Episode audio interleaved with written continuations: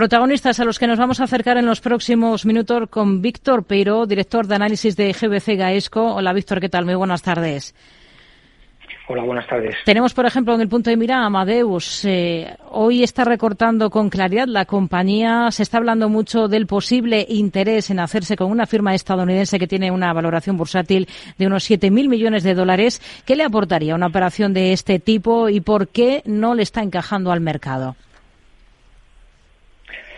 Bueno, efectivamente, Amadeus pensamos que está cayendo por esos rumores porque realmente los resultados han sido bastante buenos ha crecido pues en línea con lo que se esperaba y ha tenido unas buenas rentabilidades, pero al final esta compra eh, ya no es lo que le aporte, ¿no? que eso es lo que tienen que explicar un poco cuando la compre, ¿no? sino el precio. ¿no? Ahora mismo, por cómo está cotizando los multiplicadores a los que se realizaría la, adquisición, pues eh, estimamos que pueden estar alrededor de 13, eh, entre 12 y 14 veces, comparado con lo que está cotizando Amadeus, es un, es un nivel alto. ¿no? Y a nosotros y yo creo que a todo el mercado pues le da miedo las, las adquisiciones, ¿no? Luego pueden salir bien o pueden salir mal, pero en un principio si nos hacen a precios bajos pues eh, pues echan un poco para atrás, ¿no? Es una adquisición de un tamaño bastante relevante para para Amadeus, pero bueno, los resultados han sido bastante buenos, nosotros tenemos un potencial todavía a la valoración del 18%, con lo cual bueno, en principio eh, esperar a ver si esa operación se, se confirma y si la explican y, en ese caso pues eh, tomar decisiones. ¿no? Hmm. Tenemos a, la compañía hoy recortando en bolsa más de un 7%. En el lado positivo destaca sobre todo Fluidra, más de un 8% arriba. Eh, claves de las cuentas que ha presentado la compañía y qué visión tiene para el valor. Bueno, en Fluidra, pues eh, dado un poco la subida de los tipos de interés que se hablaba, ¿no? Y la, pérdida de, poder adquisitivo de, las familias, se tiene un, cierto temor, ¿no? Un entorno de, enfriamiento de la actividad de, los bienes eh, discrecionales, ¿no? Como por ejemplo pueden ser las piscinas. Y esto pues se lleva a ser bastante cautos en el valor, ¿no? Por lo tanto, pues estos resultados que han estado en línea con, lo que se esperaba, ¿no? Y un EBITDA de 445 millones y además pues en la visión de la compañía de que el año, este año puede crecer alrededor de un 10%, bueno, pues ha sentado bien al mercado, además ha reducido bastante la, la deuda y en ese sentido, bueno, pues también es verdad que en los últimos días se había, había habido un cierto toma de beneficios en el valor por pues porque un comparable americano, eh, Pool Corporation, había dicho que, que la actividad estaba siendo bastante bastante pobre, ¿no? Entonces había bajado el valor y bueno, pues hoy al ver que este este temor no se ha cumplido en la compañía, pues eh, ha recuperado lo que había perdido estos días. ¿no? Hmm. IEG es otra de las que ha presentado números, se está recortando en bolsa en torno al 2%. ¿Cómo ha visto esos resultados?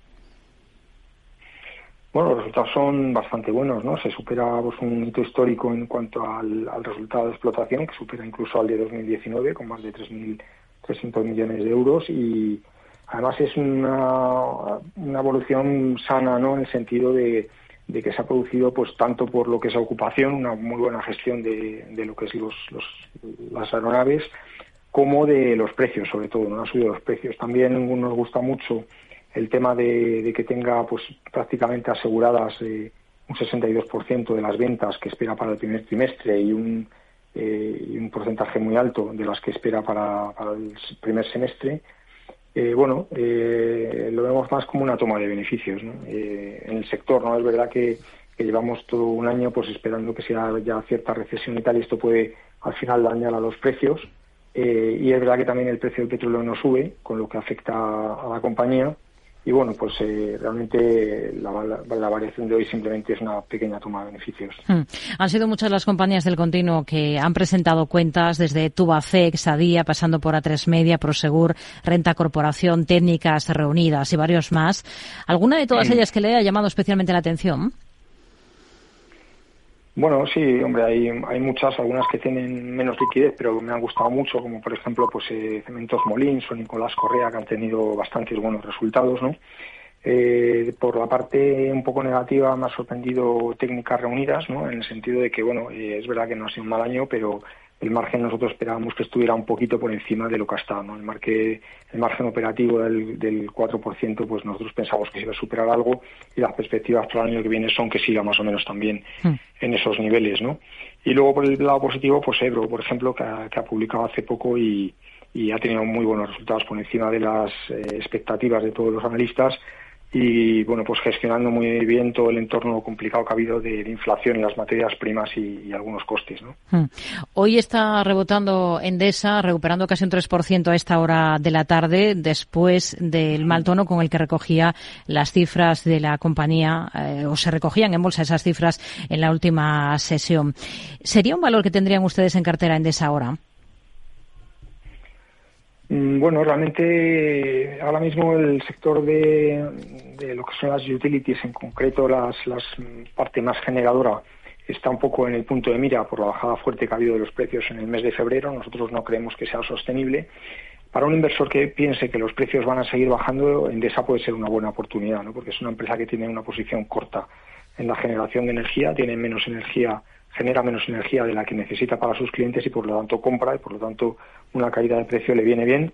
Sigue siendo una empresa que a pesar de que ha subido algo la deuda está bastante, bueno, la ha bajado este año, pero la había subido en el año anterior, está bastante saneada y en la rentabilidad por dividendo que ha prometido pues está alrededor del 6%, con lo cual para un inversor muy eh, conservador sí que puede ser una, una opción interesante, ¿no? Alguien que tenga una versión al riesgo un poco más, más amplia, ¿no? Pues eh, bueno, hay compañías más generadoras que han tenido fuertes caídas en los últimos meses y que pueden ser más atractivas. Hmm. Eh, Solaria también está cotizando hoy los resultados que presentaba al cierre de la última sesión. ¿Le han convencido? Bueno, ahí hay una cara y una cruz, ¿no? Eh, por la parte de la positiva de la cara es la pues, que se demuestra que Solaria es, por así decirlo, la, la, best in class, ¿no? Es la más rentable de todas las renovables que hay, en eh, que se comprueba pues viendo los márgenes eh, de vida sobre ventas que tiene, la rentabilidad sobre el activo, eh, los proyectos, las rentabilidades que saca sobre los proyectos, todo eso está muy bien y eso es positivo. Lo que pasa es que le está afectando muchísimo lo que, lo que hablábamos, ¿no? la caída grande de precios que ha habido en febrero, eh, junto con el no retraso, bueno, la no bajada de tipos de interés que se esperaba, pues está penalizando a estas compañías, ¿no? en concreto pues a Solaria, ¿no?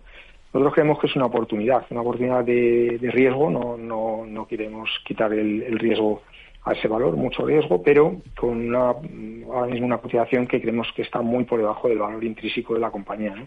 Vemos que un valor suelo por las operaciones que se han realizado en el mercado de compra de activos renovables eh, debería estar por lo menos en 16 euros en cuanto a valor suelo. Y si además tenemos en cuenta el crecimiento de la, de la compañía, pues podríamos irnos hasta 20, 20 euros.